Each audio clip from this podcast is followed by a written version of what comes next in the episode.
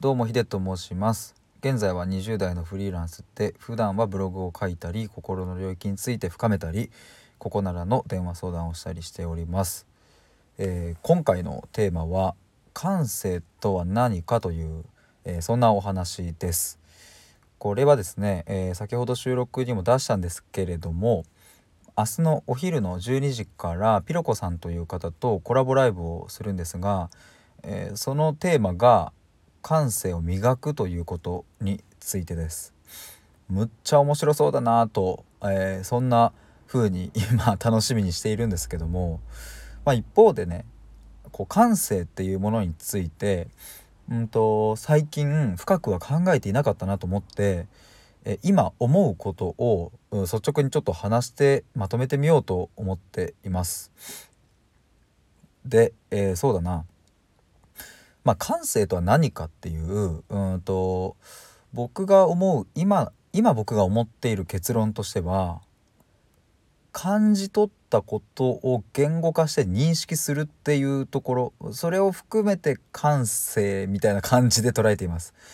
これがうまくうんと定義にはなってない感覚もあるんですけれども感性という言葉の捉え方としてはそういう感じですね。まあこれがきっとピロコさんとの対話でまた変化していくんでしょうけれどもうんとつまりどういうことかっていうと具体例を出すとうんとこれ僕何度もお話ししちゃってるんですけども先日ミュージカルの「ライオンキング」を見に行ったんですね。でそこで4回ぐらいあの結構泣いたんですよ。で僕としては「ライオンキング」ってあの子供から大人まで老若男女楽しめるものだしうんなんかそんな泣くっていうよりはなんかこう見ていて綺麗だなとかなんかワクワクするなみたいなものだろうという風なそんな期待感で行ったんですよ。そしたらなんかもうその期待感とはまあいい意味で裏腹にむっちゃ泣いたっていう でまあなんで泣いたかっていうと本当にポイントが多すぎてあの全部は説明しきれないんですがうんとまあ要点を言えば僕がこの1年間で直面してきたさまざまな課題困難というものを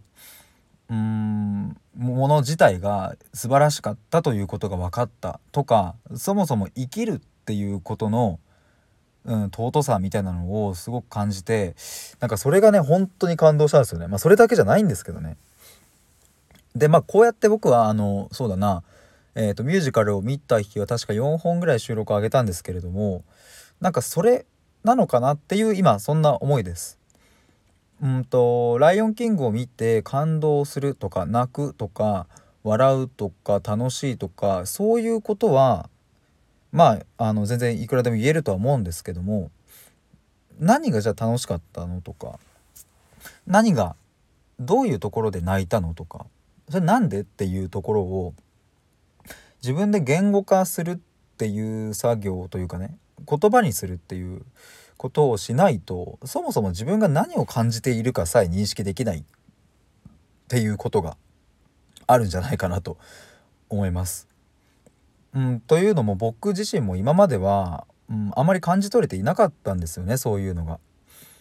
泣くこともあったし映画を見て、うん、笑うこともあったんですけれども本当の深いところからの感覚っていうのは自分でキャッチできていなかったなと今振り返ると思います。ただまあこの1年2年のまあいろんな転機を乗り越えてきたことによって自分の心をキャッチすることができるようになったからまあそれを言葉にできるようになってきたのかなというふうに思いますね。でもこうやって話していて思ったんですけどってことは言語化することが大事なんじゃなくて、えー、そもそも自分の心から出ているメッセージをキャッチするっていうことの方がよっぽど重要ですよね。っていう風に、えー、なんか結論が変わっちゃった感じになるんですけども。